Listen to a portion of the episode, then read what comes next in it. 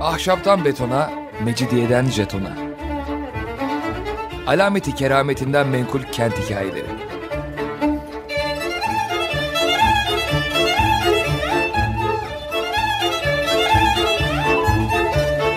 Hazırlayan ve sunan Pınar Erkan.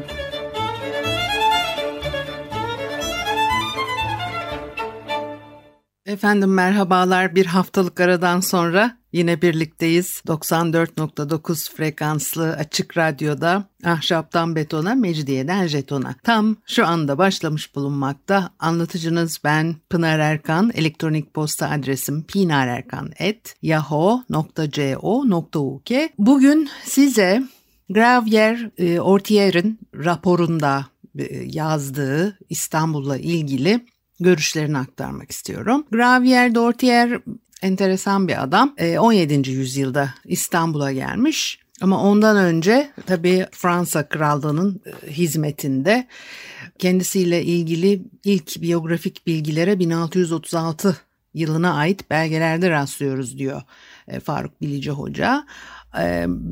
Fransız donanmasındaki askerlerin maaşlarını ödemek için memur tayin edilmiş. Ondan sonra bakıyorsunuz Toulon'da deniz kuvvetlerine komiser olarak gönderilmiş ve böyle daha çok kalyonlarla denizcilikle deniz kuvvetleriyle ilgili bir takım görevlere geliyor. Bol bol seyahat ediyor bu görevleri sırasında birçok rapor hazırlıyor. Deniz kuvvetlerini iyileştirmek için çözümler üretiyor.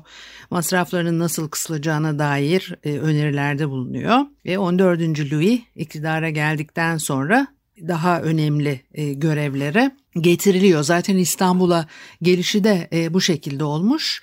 Osmanlı topraklarındaki resmi görevi Osmanlı eyaletlerinde masrafları Marsilya Ticaret Odası tarafından karşılanan genel bir ziyaretle e, bilgi toplamak, paşalar, bölge halkları nezdinde propaganda yapmak, yarı kapalı tehditler savurmak ve doğuda Fransız tehdidini, doğuda Fransız ticaretini iyileştirmekle e, ilgili. Şimdi böyle olması da çok doğal. Böyle tehditler savurmak falan. Çünkü adam işi o.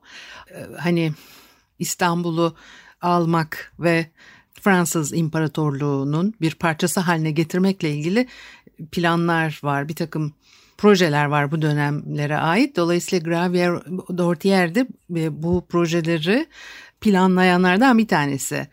15 ee, Ağustos 1685 tarihinde e, bir çok geniş bir kraliyet talimatı Fransız milletiyle ilgili geniş yetkiler vermiş kendisine ve kralın tüccar ve konsolosluklar üzerinde yapılacak genel teftiş vesilesiyle bölgedeki Fransız ticaretinde rastlanan gelen çeşitli yolsuzluk, bozukluklara çare bulma çünkü bu tür şeyler işte yapabiliyor. Kral ona özellikle bölgedeki Fransız ticaretini geliştirmek, bunun yanında yabancıların ticaretini imha etmek, diğer devletlerin konsolos tayin etmelerini önlemek, çeşitli eyaletleri idare eden paşalar hakkında bilgiler toplayıp karakterlerini anlamak, Babali'de kendilerini koruyan çevrelerle ilgili bilgi edinmek, gerektiğinde bu paşalara Fransızlara kötülük yaptıkları ve hele başka yabancıları koruyarak Fransızlara bir zarar verdikleri takdirde başlarına önemli belaların geleceğini telkin etmek,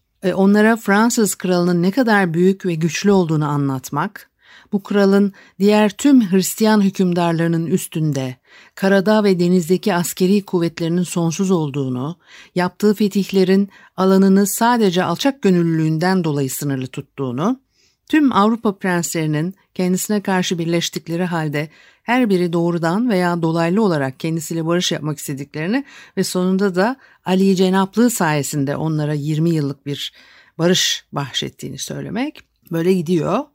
E, Gravier Dortier kendi e, ifadesiyle şöyle şeyler söylüyor. Bana göre çok eğlenceli.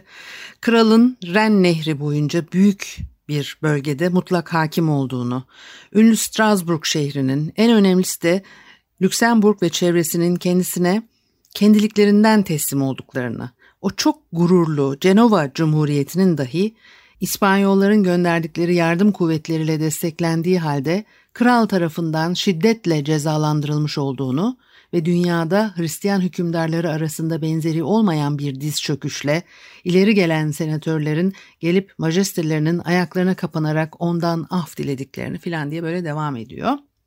Tabii her ülke kendi kralının e, propagandasını yapıyor o dönemlerde. Osmanlı da yapıyor. Bunu yapmayan yok. Dolayısıyla onlar da bu dönemde birkaç projede üretmişler. Epey detaylı şeyler bunlar. Ben o detay ben o projelerden bu programda size bahsetmeye niyetli değilim. Belki başka programlarda olabilir ama Dortier'in İstanbul'la ilgili gözlemleri var. Biraz onları size aktarmak isterim. Belki ilerleyen programlarda belki küçücük o nasıl şehri yakacakmış onu söylüyor. Mesela Yedikule ile ilgili bilgiler veriyor. Yedikule Hisarı karaya bakan şehir surlarına bağlı. Eskiden burası dört kuleli bir kapıydı. Şehri alan 2. Mehmet bu kapıyı kapatıp oraya 3 kule daha ilave ederek kule sayısını 7'ye çıkarmış ve bunun için de bu kaleye 7 kule adını vermiştir. Şekli şehir tarafında hendeksiz küçük bir beşgen, Gerçekte burası padişahın devlet adamlarını hapsettiği yerdir. Hemen hemen Paris'te Bastil Kalesi'nin gördüğü görevi görüyor. Kaleyi oranın komutanı olan bir ağa koruyor. Garnizon olarak da emrinde sadece birkaç asker var. Ancak kalenin hiçbir savunması yok ve hiçbir yerde top görünmüyor. Padişah her yıl buraya camilerden gelen fazla geliri koyar ve ancak dini savaşlar için o paraya dokunulabilir. 60 yıldan beri açılmamış olan bu hazine bu yıl açıldı ve içinde 60 milyon kuruş vardı.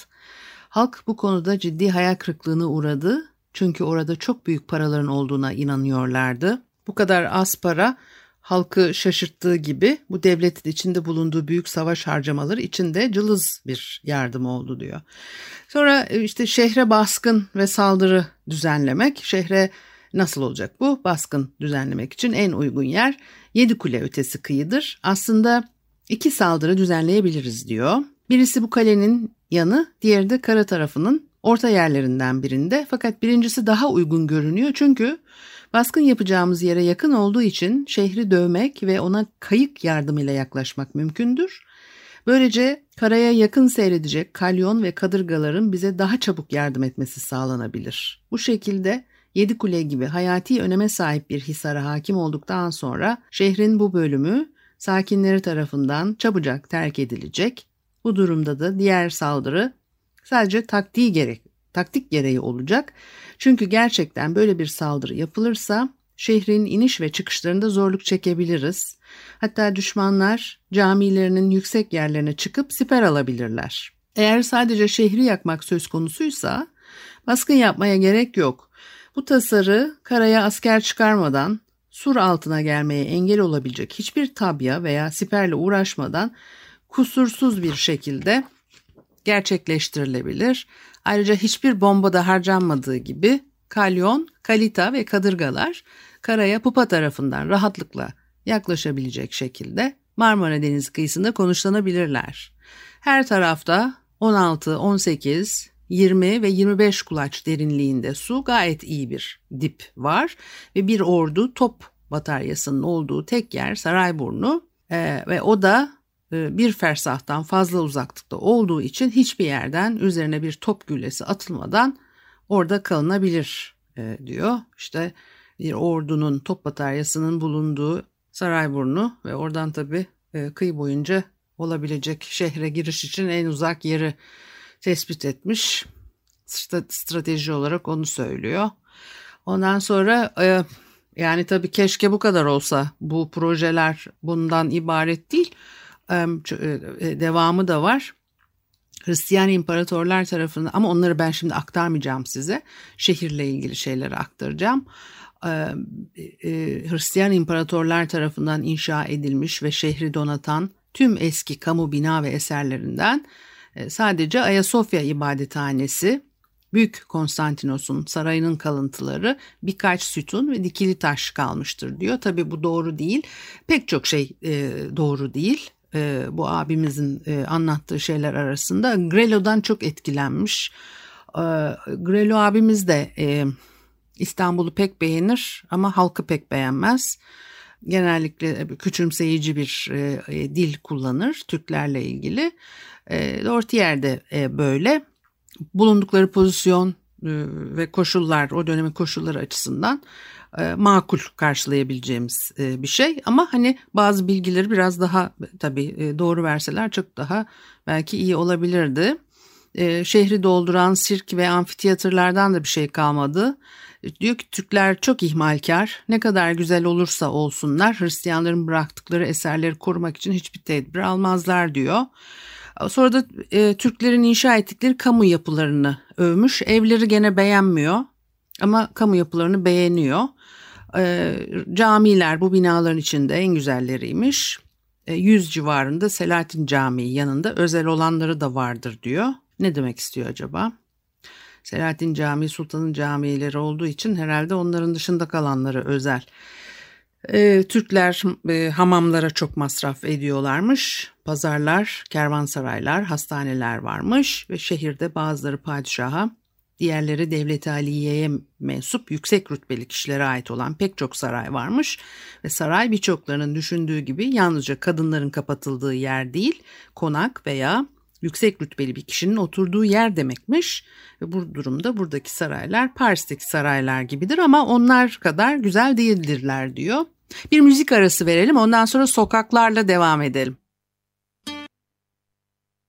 Efendim Açık Radyo'da Ahşaptan Betona, Mecidiyeden Jeton'a devam ediyor. Haliyle Pınar Erkan'ı dinlemektesiniz. Ben de bugün size ne yapıyordum? Gravier d'Ortier'in Fransız devletinin bir görevlisi olarak 17. yüzyılda İstanbul'a e, geldiğinde yazdığı raporlardan bir, bir takım bölümler aktarıyorum. Şimdi çok farklı görevleri var ama asıl işte temelde yatan şey tabii Fransa'ya hizmet etmek. Bir takım teftişlerde bulunuyor. E, o kapitülasyon kurallarının e, doğru bir şekilde e, yerine getirildiğinden e, emin olmak filan gibi ve malların fiyatlarını, niteliklerini, tedavülde bulunan paraların değerlerini, ağırlık, uzunluk ölçülerini kaydetmiş. Çeşitli Türk şehirlerinde imal edilen, satılan her tür kumaştan birer örnek de edinip Fransa'ya e, götürmüş. E, Türkiye'de satılan kötü Fransız kumaşlarının piyasaya sürülmesini engellemiş. Gerekirse bu kötü malları Marsilya'ya geri göndermek yetkisine de e, sahipmiş. Yani Fransız mamul maddelerinin iyi itibarı korunmuş olacaktı diyor Faruk Bilici Hoca.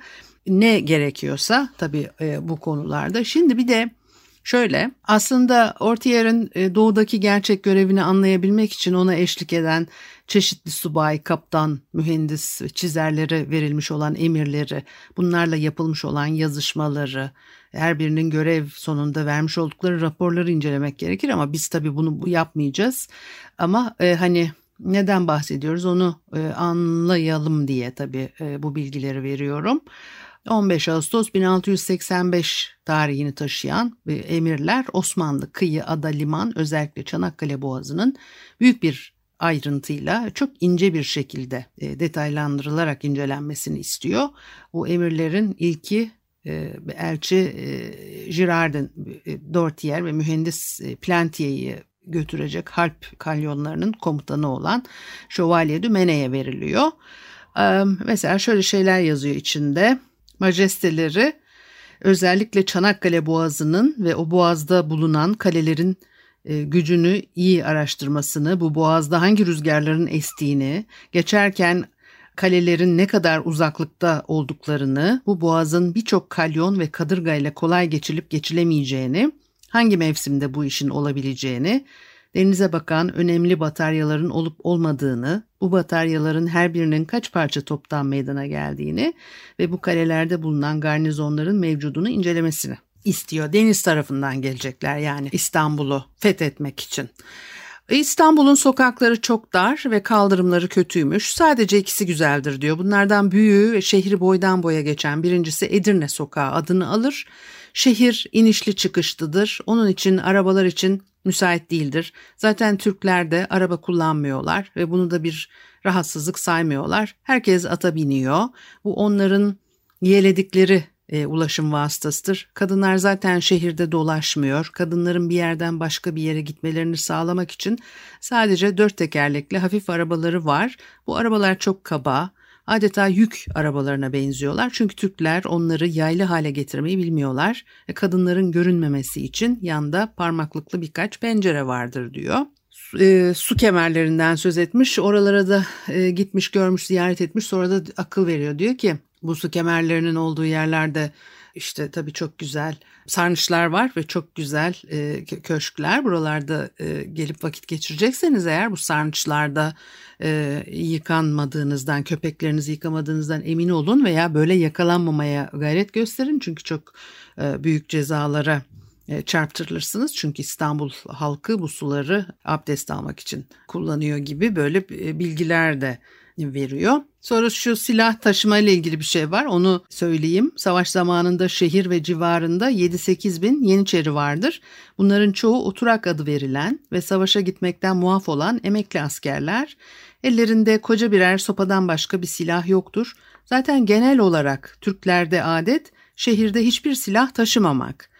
Türkler bu adeti yabancılar için de zorunlu hale getiriyorlar ve onları kendi güvenlikleri ve korumaları altında bulunan yerlerde silah taşımanın gereksiz olduğunu söyleyerek ve hiçbir korkunun olmadığı, güvenliği sağlanmış olan Türk şehirlerinde böyle bir tedbirin kendilerine yapılmış bir hakaret kabul ederek kılıç taşımaktan engelliyorlar. Bizim için de aynı şeyi yapmamız istendi. Kılıcınızı bırakmazsanız Leventler tarafından hakarete uğrarsınız ve İstanbul'da onlarla başa çıkacak kimse yoktur şeklinde imalar yapıldı diyor.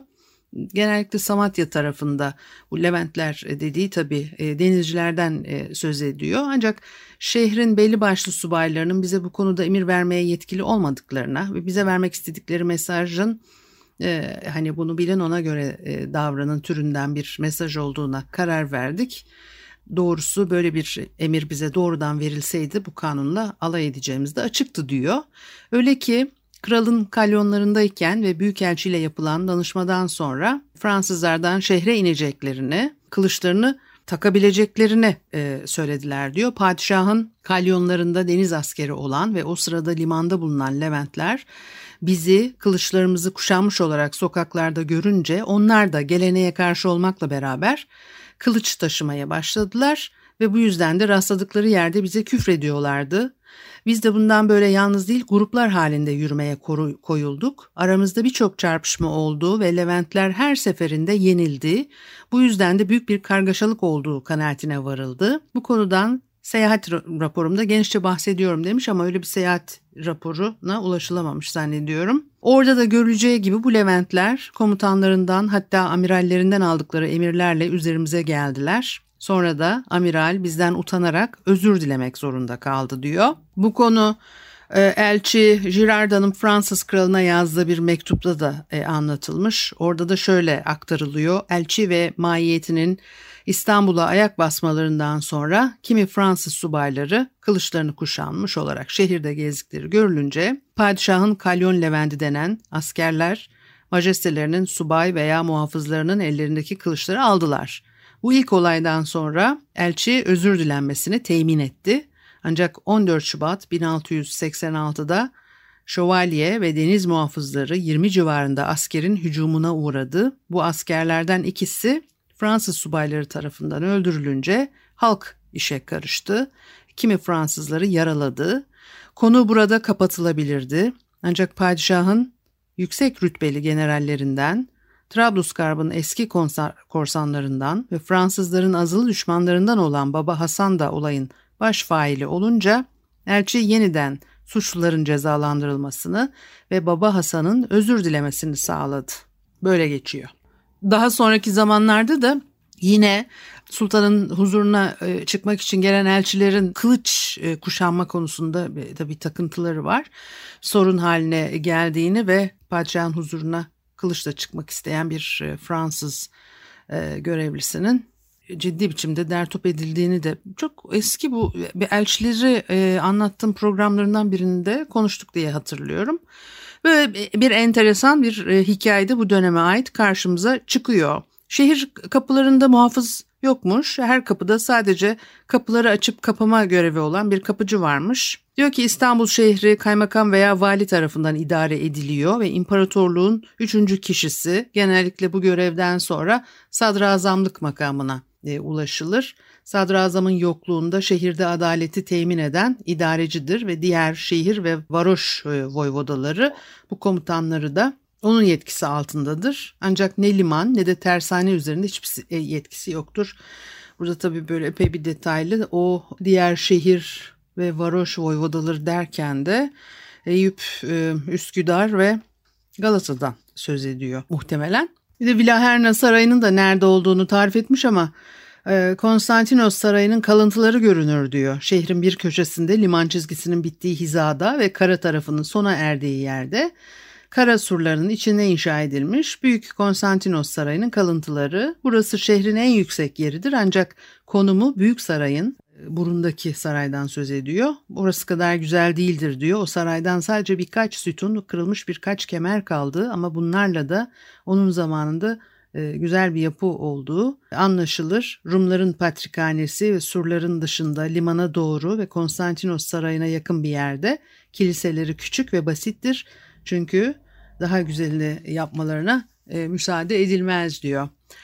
Bu haftalıkta bu kadar olsun. Haftaya görüşene kadar hoşçakalınız.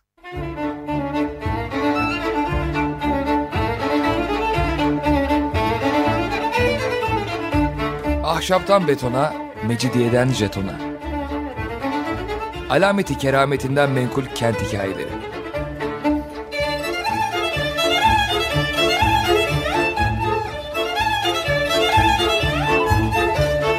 Hazırlayan ve sunan Pınar Erkan.